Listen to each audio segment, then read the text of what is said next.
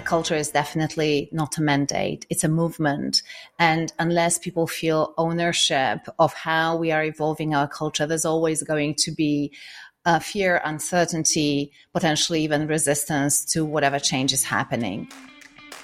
Welcome to the Leading Transformational Change podcast. Our passion is to help you lead and develop organizations with a remarkably healthy culture that can positively impact all of its stakeholders. Every other Thursday, we drop hour long conversations with world leading researchers and experts on culture, ethics, change, and leadership. My name is Tobias Sturesson, and I'm your host and the co founder of Heart Management.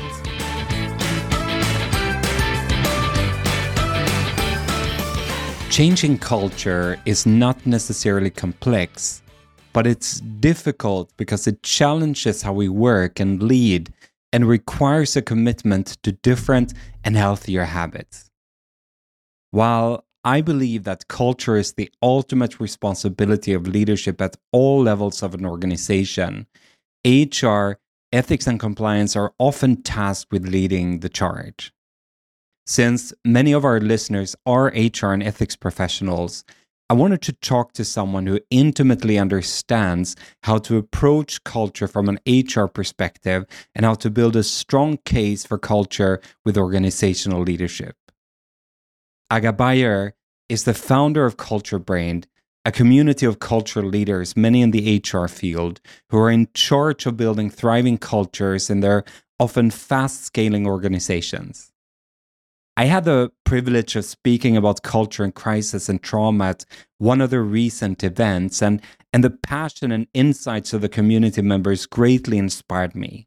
For the past 20 years, Aga has been helping companies build thriving cultures at scale, from VC courting startups to Fortune 500s. She hosts the Culture Lab podcast, where she interviews some of the world's leading experts on culture. In our practical conversation, we discuss culture myths, how to deal with cultural challenges as your organization grows, how to analyze the health of your culture, and why Aga believes that fun, meaning, and belonging are at the heart of a healthy culture. I hope you will find it both practical and helpful. But now, without further ado, let's jump into my conversation with Aga Bajer. Aga, it is such a privilege to have you on the podcast today.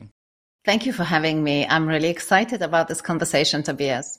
Yeah, I've been very excited about it as well. And of course, both you and I, we have the, the privilege of working with a lot of different organizations and also having conversations with a lot of experts and researchers and so on on this topic of culture and values. And I've been really inspired by the work that you're doing, the community that you've been building.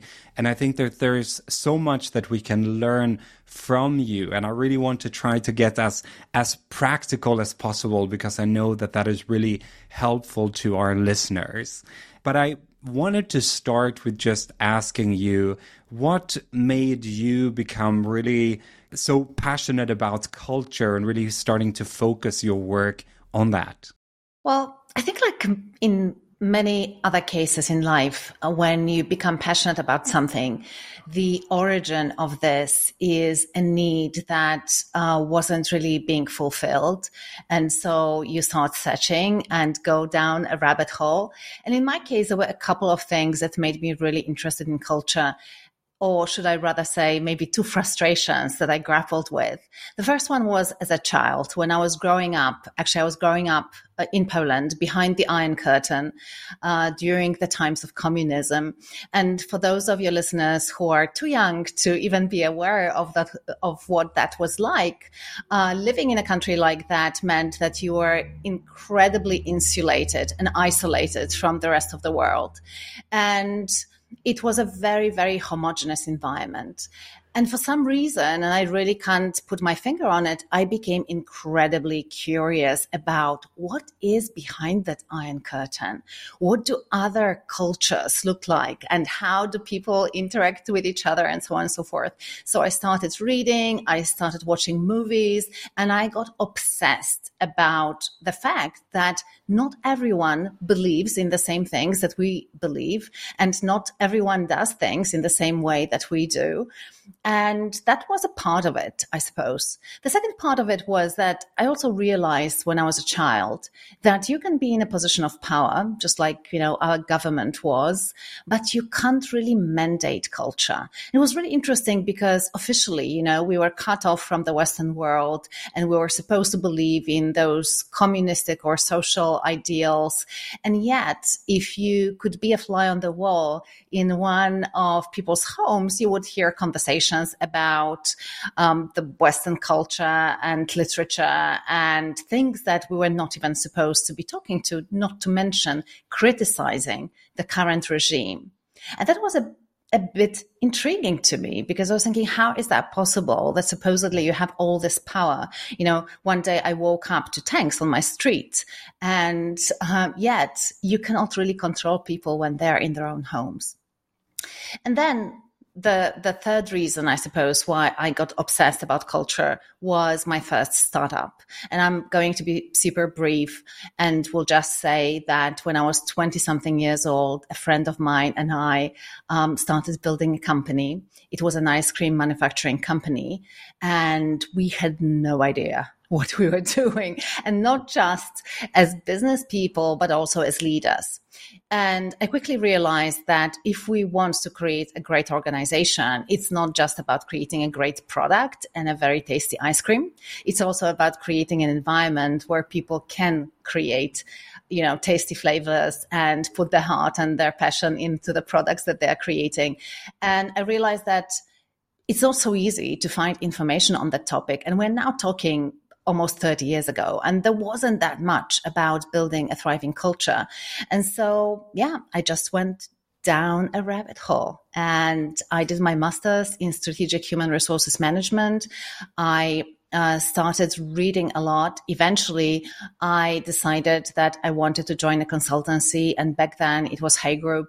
And I wanted to learn more about this topic. And here I am today so exciting. And I, I, thought this this story of course of your experience in in poland. And uh, of course i'm i'm based in sweden. My my wife and co-founder of heart management is ukrainian. So so i have some some understanding of kind of life in that sense behind the the iron curtain and life under communism. And and i think it's so interesting on that topic the idea that that that so many times as leaders we might actually think that whatever we have decided should be the culture or should be the strategy or whatever that people are just buying into that and and that they don't necessarily have differing opinions. But those opinions are being talked about but it just doesn't happen in forums where we are listening and many times because we're not very good at listening. It's it's just something I, I thought about hearing hearing your story. Exactly right. And that was actually probably one of the biggest lessons I learned about shaping cultures. I realized that culture can only be a movement. It can never be a mandate. You simply cannot mandate that because there is one place uh, where no one has power um, over us, and that place is within our skulls, you know, the way we think and our minds, we are entirely autonomous. And so unless we can convince people or unless we can really listen and understand what people want, it's, it's simply impossible to, um, shape culture with a mandate.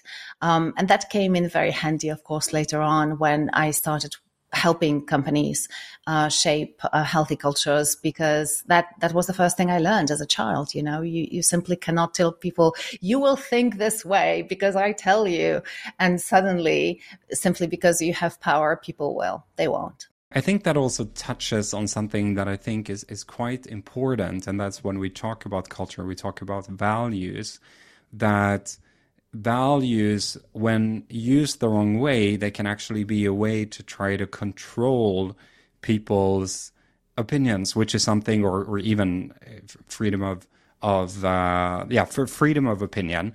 And and uh, I think a, a, researcher here in Sweden, Louise Bringselius, I think says it very well that people actually have the right to their personal values, but they don't necessarily have the right to their behaviors in a in an organizational context. There are certain things where we can, but as you say, no matter how much we mandate something, it's not going to happen unless it actually comes from from within in some shape or form, or, or, or as as a movement, as you say. So, of course, when when we talk about culture, it is such a, a broad subject, and I think for many they still wonder so then what is culture and of course there are so many different definitions but what is what is your go-to definition of how you define culture I like simplicity, Tobias, as you might already know. And so my favorite definition of culture is one that I learned from a big mentor of mine, Seth Godin. And Seth Godin defines culture as people like us do things like that. And this very short sentence really contains multitudes. So people like, like us is all about shared identity.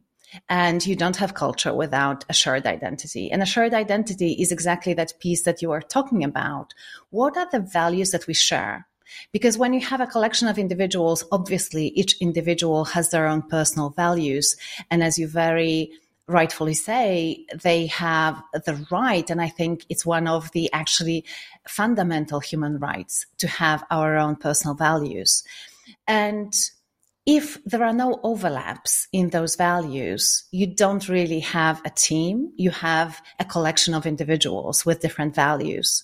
Um, once people's values start overlapping, these overlaps are basically the shared identity part of the definition of culture. So these are the things that we believe in. This is what we stand for as, as a collective, and we identify with that group.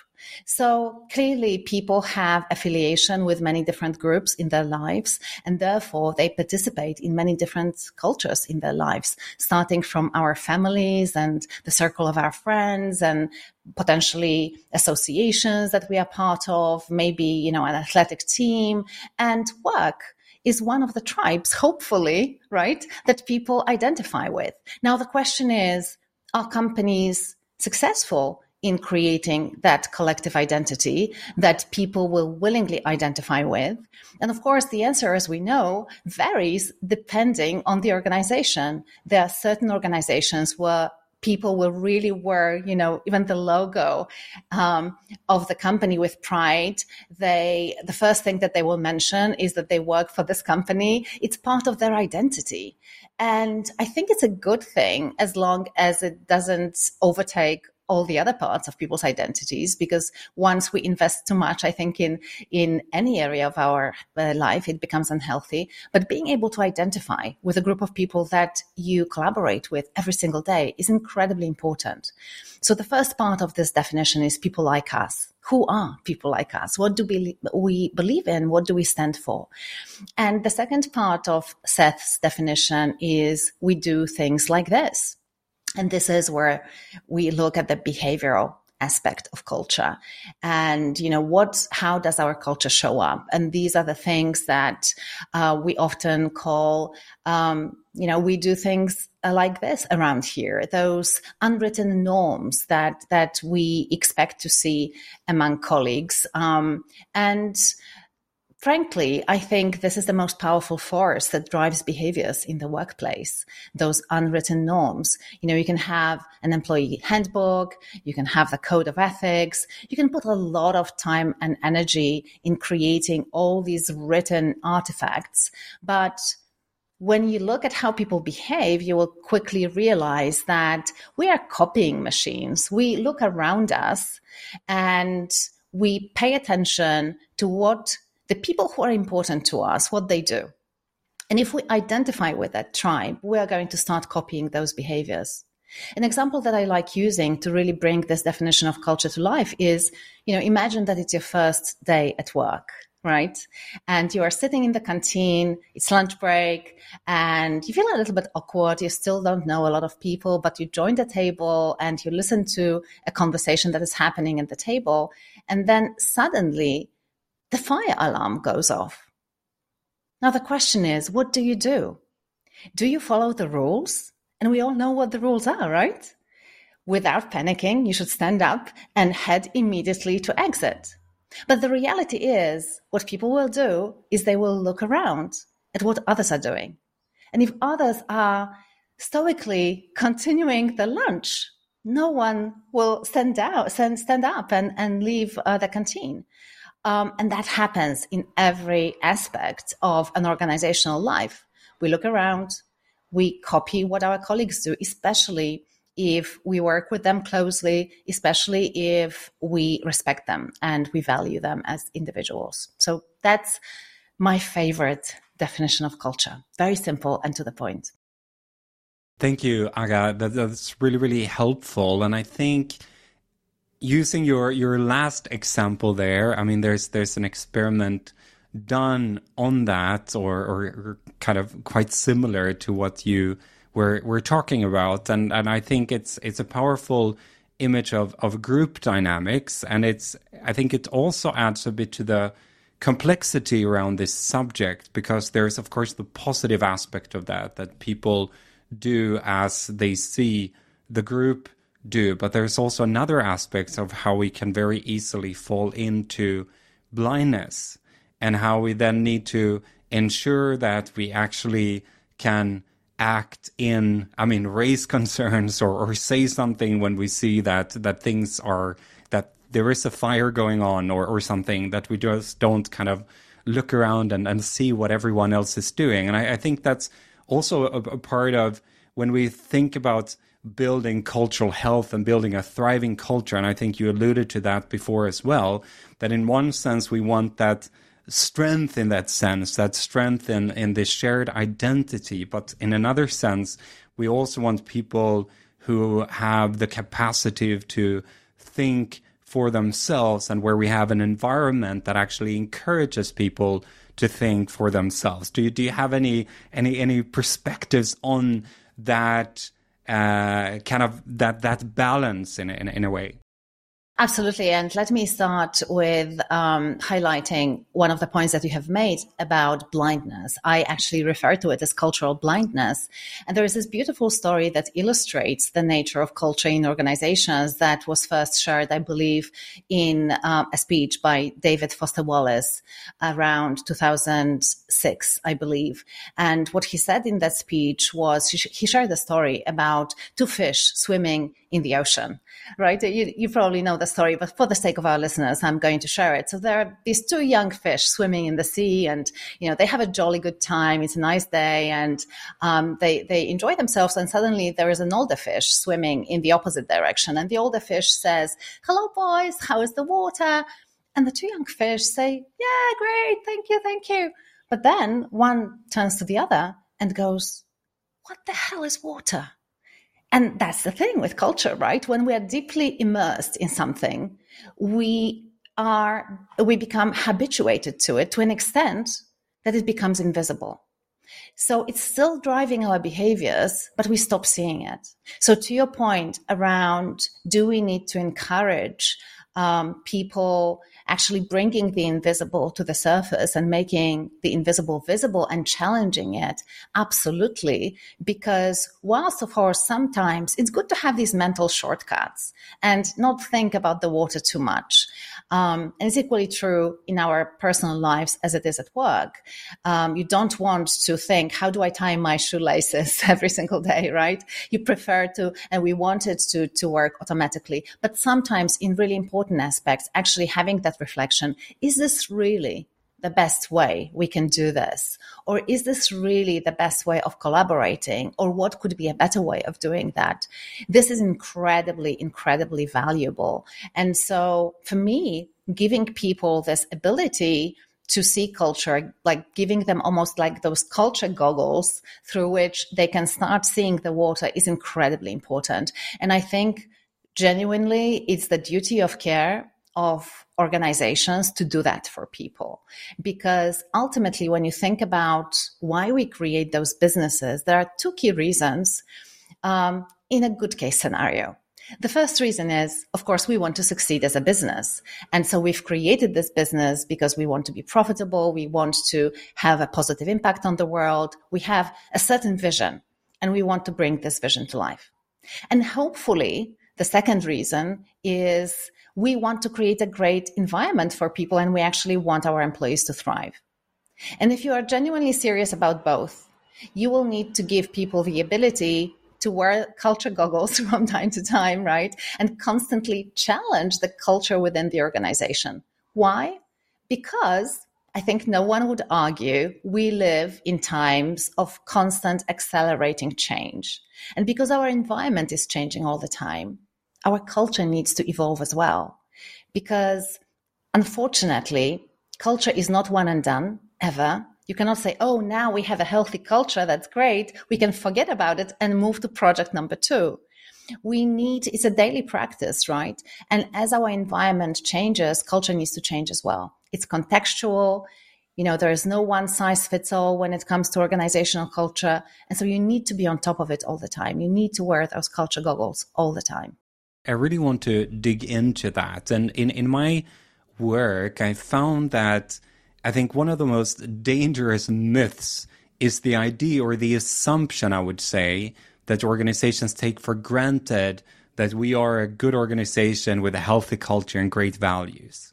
And and I, I just very recently, just a few days ago, had yet another example of a company uh, that uh, they they are they they've won kind of the the best workplace in in their city. Their CEO has been awarded as the best leader, and suddenly things came crumbling down, and and clearly because of blindness and and leadership issues. And I've seen that time and time again. And I'm I'm starting to think that that these awards, these culture awards or employee branding awards, are are actually in one way I shouldn't say this, but toxic in a way because they almost like lead towards us just leaning back and thinking we've made it.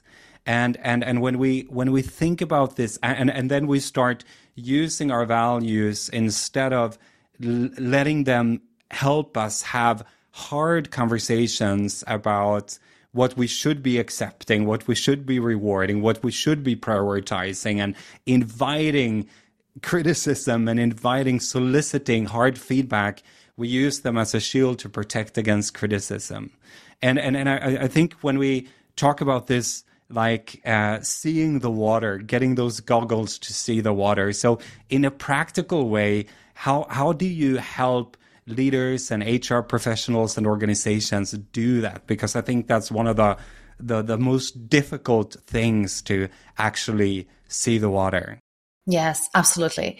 And you know, the first thing that you really need to ask yourself when you think of how do we see the water is why do we even want to see it, right? What are the main objectives in that? What what are we looking to learn from seeing the water? Because if the only thing that we want to see is validation of what we already believe, maybe just forget about it. So for me, the whole process starts with a genuine intention to learn something that we didn't know and to assume, and it's a pretty safe assumption that there are areas in our culture that we could and should improve. And probably, especially if we're a part of the senior leadership team, we have major blind spots.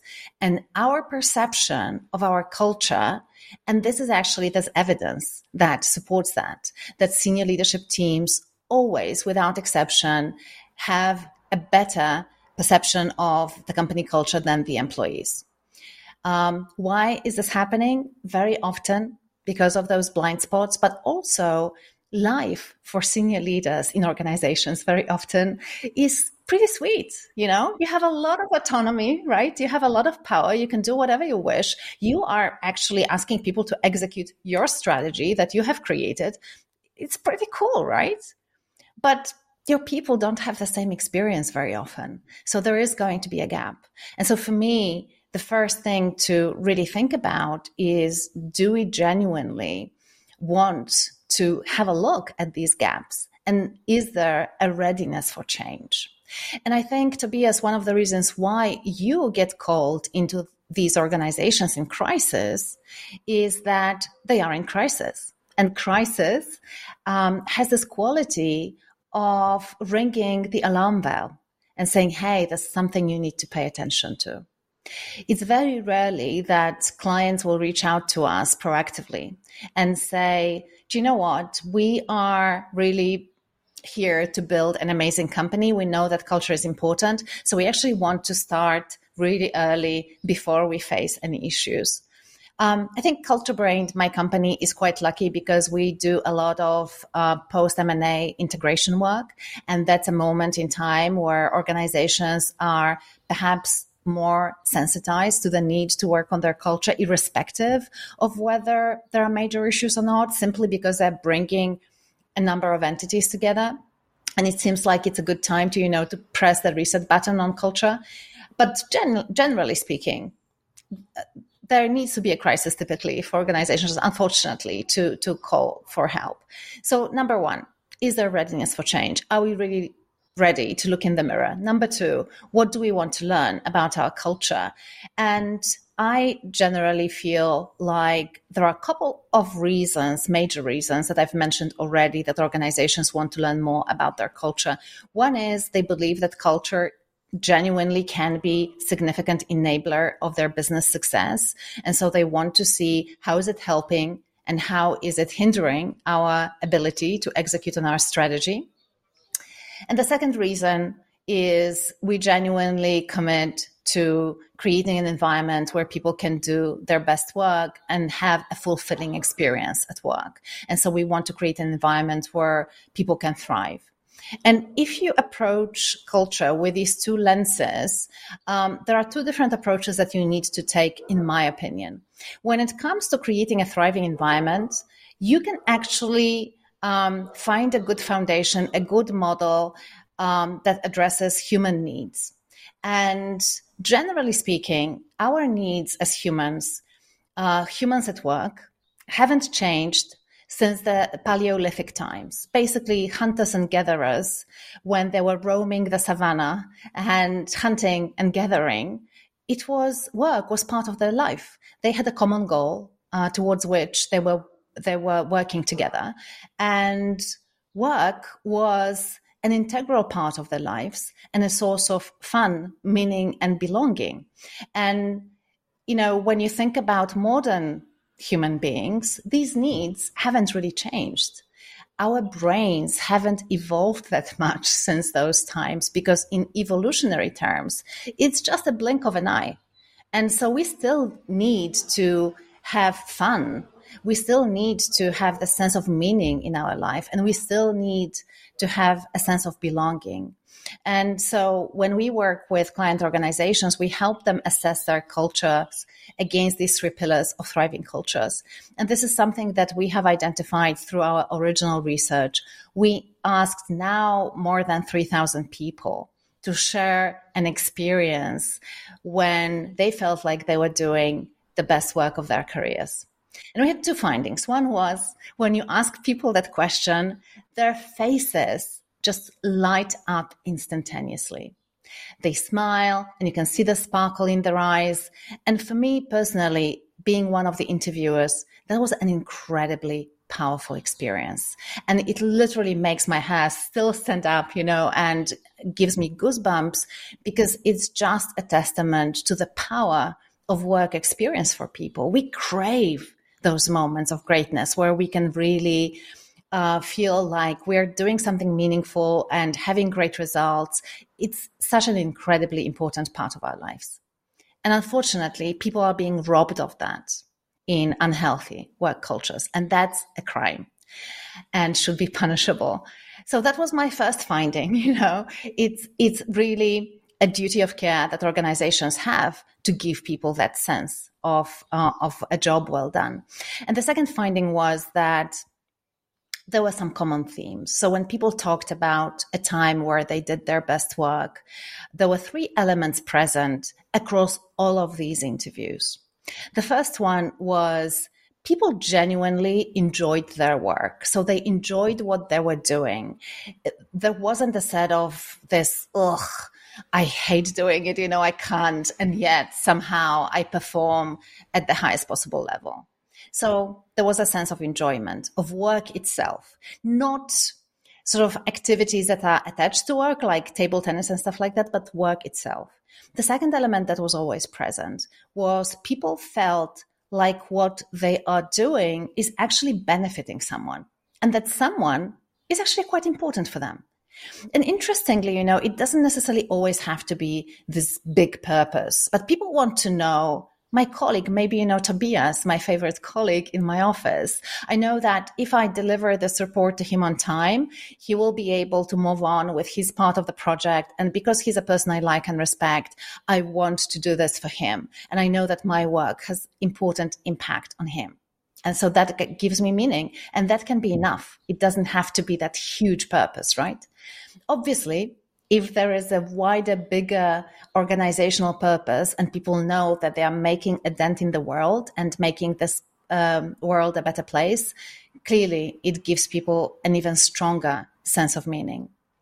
Another thing that people tell us is that work gives them a sense of meaning when they can fulfill their personal goals and aspirations. And organizations often forget about that. You know, people work not simply to maximize shareholder value. They work because they want to feed their families. They work because they want to have certain social status. They work because they want to be able to afford a better house. They work because they want to grow and learn and develop. Each person has their personal needs. And when these needs are being met and these goals are being met, people get a sense of meaning that comes from work, not directly perhaps, but indirectly. And that's important too.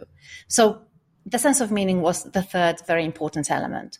And finally, the third one is the sense of belonging, which is basically about a sense of supportive community at work. And if I were to boil it down to its essence, it's basically the answer to the question Do I have people here at work that have my back? Do I have people who have my back? This is incredibly powerful. And We've identified a few levels, of course, to each of these pillars, but what it boils down to is is there someone in this team, in this group that has my back, that sees me, that values me as an individual, that um, I can feel safe with, and I can express my opinion freely and openly clearly it helps also if people can say do you know what? I actually identify with this organization. I align with its values and with its vision its purpose. That helps. So that's part of the sense of belonging as well. So this was a very long-winded way of saying if you want to evaluate your environment against are you creating the conditions for your people to do the best work of their careers, the way we support our clients is we help them map their culture and assess their culture against these three pillars. And every organization can do that. However, I am not a big proponent of just staying there because I think what you need to know as an organization is also how do we live our values, assuming that your values meet the right criteria because you know if you just copied them from netflix this is not going to work but if you identified your values by looking at who we are at our core. So, what is genuinely and authentically us at our best, and perhaps some aspirational elements there as well. But also, so it has to be idiosyncratic for us as an organization, but also do these values enable our business, right? Our strategy. And if you know that you have the right values, another thing that we believe is extremely important to evaluate is the extent to which an organization lives its values. And we often translate these values uh, for the organizations that we work with into very specific granular behaviors. Because if you say teamwork, it can mean a million different things. And probably each person is going to attach their own meaning to that. So that's not enough. You need to be speaking about specific behaviors. And once you have that snapshot, you have something to work with and you can identify what are the gaps, you know, what do we need to work on? When I think about this and when I think about a, a culture that, a, a healthy culture, I'm thinking that it should enable us to deliver on our mission. It should create a workplace where employees thrive, and it should ensure that we have a positive impact on our stakeholders and also uh, that we're able to kind of face uncertainty and with resilience. But what I think sometimes might be important is to kind of decouple the aspect of delivering on our strategy and, and mission because many times that is very much financially oriented in a lot of companies and really thinking about what is the impact that we're having in a broader sense because we can be super great at delivering on our strategy and still have a terrible impact on, on, on the world. So so but, but but that's super helpful, Aga. And and you work a lot with scale ups. And I think that is such an kind of interesting stage in an organization's life. And and uh, we've also done a lot of work, as you mentioned, with, for example, with companies that have just gone through mergers and acquisitions and grown in that way, or it might be uh, public organizations that have just gotten a new mission or suddenly i mean let's say for example you, you would say like, like say the immigration department in a might suddenly just grow rapidly because you have an influx of immigrants or whatever. So you have these situations where an organization takes different steps where suddenly the identity of the organization changes in, in, in certain ways, for example. And if we would look at kind of the, the, the, the steps from kind of a small to maybe more of a medium large organization, let's say from, from 30 to 70, 50 to 100 or 100 to 300, I think there are certain steps where suddenly you realize that okay, we can't communicate in the same way that we've done before because before everyone knew everything and now we realize everyone can't know everything anymore, or uh, everyone could be involved in all the decisions, and now they can't be involved in all the decisions anymore. And and I think about those steps, and of course, there's a certain sense of uh, familiarity in, in that type of culture where we know everything, we're involved in everything. And I think when you go towards that change and that growth, there is a sense of loss. There's a sense that you, as an employee, you're losing something that was valuable to you, and and now suddenly you're thrust out into uncertainty. And I think a lot of organizations face pain at those steps, and and I think too many times we're not intentional uh, enough about how are we taking those steps? What are they doing with our culture? What are they doing what are our people feeling like they lose? Because back to your point, as you said in the beginning, that senior leaders, as a senior leader, whether we were 50 or uh, 300, you're still in control. You still have all the information. You still are in charge of the strategic st- decisions. So we don't always appreciate the loss that people further down or whatever, however you see the hierarchy, what they're losing. So what what are your learnings and what would you say to leaders who are kind of navigating these different changes within their organization to think about their culture in a more intentional way? I am a big believer in engaging the entire organization in this conversation. As I've mentioned before, a culture is definitely not a mandate. It's a movement. And unless people feel ownership of how we are evolving our culture, there's always going to be uh, fear, uncertainty, potentially even resistance to whatever change is happening. And so the first thing that we do is we think, how can you engage your organization in a conversation about how things are changing and put them in the driver's seat of those changes? And a process that we use with organizations we support is first, let's focus on our vision. Like, who and what do we want to become in the future? What impact do we want to have in the world? Um, how do we want to be perceived by our stakeholders? Um, what dent will we make in the world? And then we like to have a conversation with the entire organization or representatives of the organization um, who we refer to as informal influencers about what do we need to say goodbye to because it's actually going to hold us back from bringing this vision to life. And there are certain aspects of our current culture or our past culture that we genuinely love and they made us successful up until this point. And we need to um, acknowledge them and we need to express our gratitude, but then we need to say goodbye and move forward from that because we know that that's simply not serving us any longer. So it's an important conversation. And I think very often leaders underestimate their organization's intelligence and people's ability to actually have this astute awareness that, for example, you know, that intimacy that we had and everyone being involved in every single project and having a say in every decision, this is not sustainable beyond a certain number of people, right? So people realize that. And very often they will say themselves, you know, maybe we need to focus more on our areas of expertise. And we still need, of course, those town halls where, you know, we get informed about the important changes, decisions and get the context, but it cannot be what it used to be. So the first conversation is the conversation about what we need to stop doing because it no longer serves us.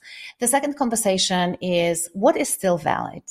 Like what made us great and what are the elements of our culture that are so integral to our success in the past, in the present, and in the future that we need to maintain them, nourish them, and make sure that they don't dissipate or get diluted in the process of scaling. Because this is very often what happens. Imagine an organization of 30 people becoming 250 or even 300 in a year and that's a very, very common situation. Suddenly, the amount of people who have no idea what your culture is, they are completely not familiar with who you are at your best, are the majority, right? And they have almost nothing in common unless you create that common ground. So this is a very dangerous space to be in. And so, in order to bring those newcomers into the picture, it's important to talk about the aspects of our culture that worked for us in the past, work for us in the present, and will work for us in the future. And we commit to maintaining them. And then finally, of course, there is, you know, that blank page the thing that we are not doing now, we didn't do in the past, the, the skill, the way of co- uh, collaborating, the way of winning, that we need to develop because the future requires that. And that's the third conversation that organizations need to have. What is it that we need to develop? It's not our strength. It's not the strength of our culture. It's missing. And we need to work together to develop it. And how can we, by the way, engage the newcomers who are probably bringing some of that good stuff to help us grow. And that's a beautiful way to engage the newcomers and tell them um, at ideally quite early stage of their um, their um, existence within the system that they have valuable contributions to make to this organization. And they're a valuable addition and you want to learn from them.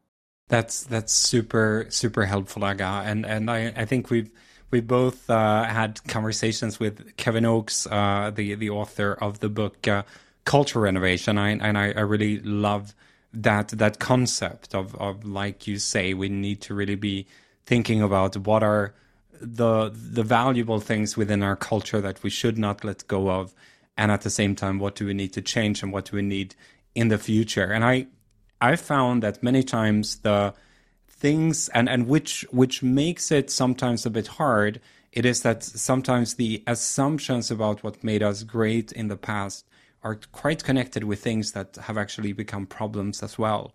And I think that's why we need a lot of discernment in turn of in, in terms of discerning what is what and also understand that these are can be quite quite connected, that there can be a kind of plus and a minus side to to to many of the cultural traits that we have as an organization. So when when we think about developing culture. And I, I, I want now to you to to kind of give me your perspective and push back on on my perspective here or, or just or add to it or or whatever. But I think that the way that we approach culture change, culture renovation, or whatever you want to call it, is flawed in so many ways. And I think the research bear or the statistics bear that out that so few initiatives actually uh, succeed.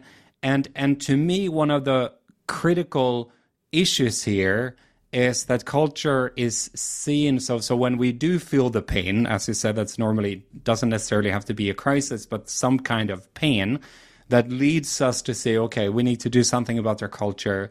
We kind of relegate it to hr i do believe hr needs to play a critical role. I, I work a lot educate a lot of hr leaders but we relegate it to hr and then we see it as this project and and what I find time and time again is that many times when you really dig into this and you analyze and assess the culture, you realize that there are leadership habits. There are leadership, for example, you have leaders who are unwilling to accept that they made a mistake.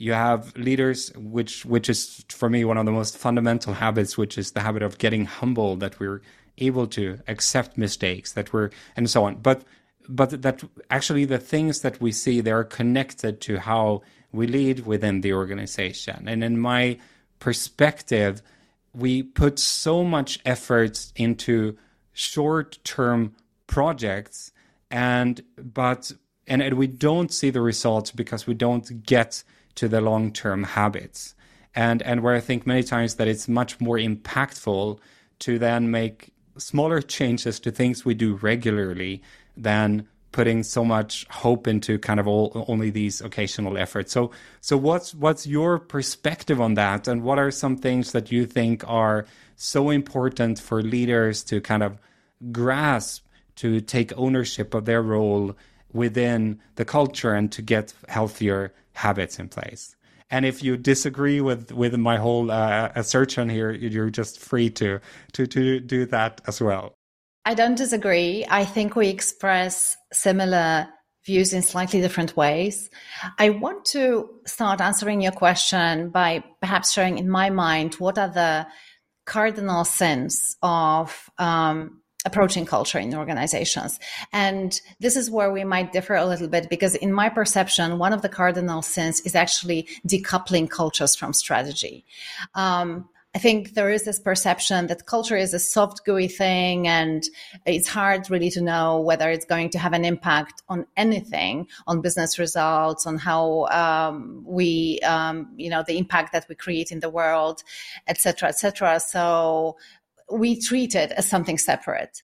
I, I, I should just say I agree 100% with you. So yeah. I don't disagree. Yes.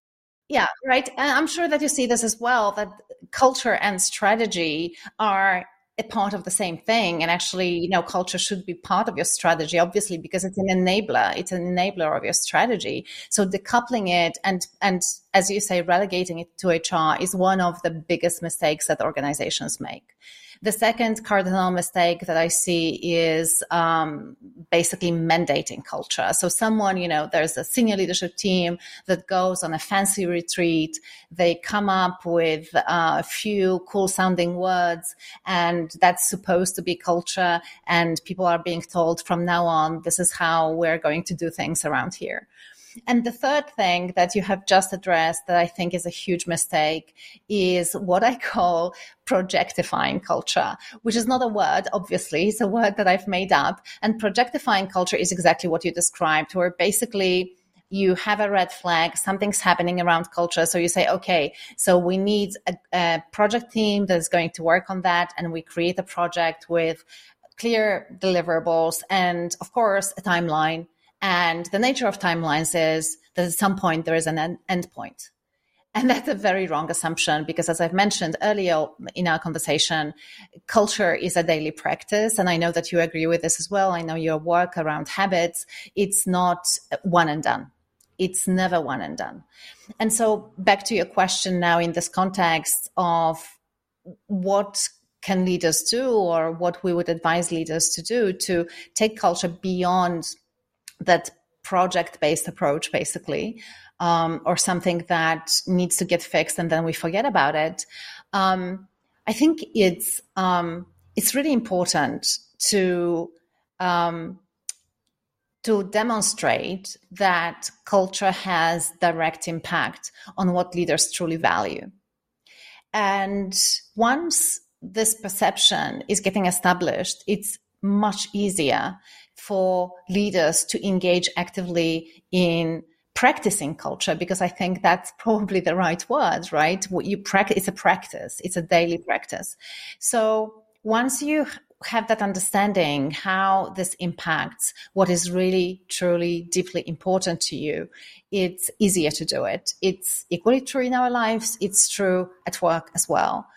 How can we demonstrate that certainly building a business case showing how for example teams that have healthier cultures um, perform better. And there's plenty of evidence on that, by the way. If you don't have evidence on that in your organization, there's plenty of evidence from lots of academics who've um, uh, researched companies. One of the most famous ones is Kotter and Hesketh research, where they followed organizations that invested in their cultures and not. And the differences between financial results, for example, are huge, not to mention differences in their ability to make a positive impact on the world and engage their people and so on and so forth. So there is a business case. Leaders need to understand that.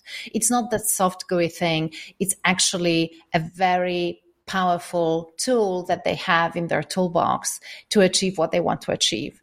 Um, so that's number one. Number two, I think genuinely there are a lot of leaders out there with good intentions. And leaders who would like to be able to get better, but they don't know how and they don't know where. And so this is where I think a great opportunity lies for culture leaders, whether they are internal culture leaders or external culture leaders, to genuinely support these people in making the changes that will create a better environment. Um, and that can be training, that can be coaching, that can be um, uh, an app that gives leaders some ideas. You know, if you have, for example, psychological safety issues, these are the things that you can do.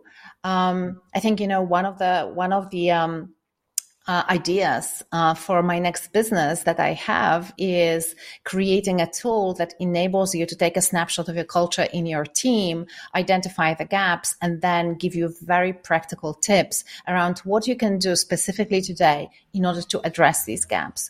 And once you have that, I think genuinely for the majority of leaders they would execute those things. They would try and do them especially if they have a supportive community that can help them. And this is where um, the value of um, a peer-to-peer community comes in.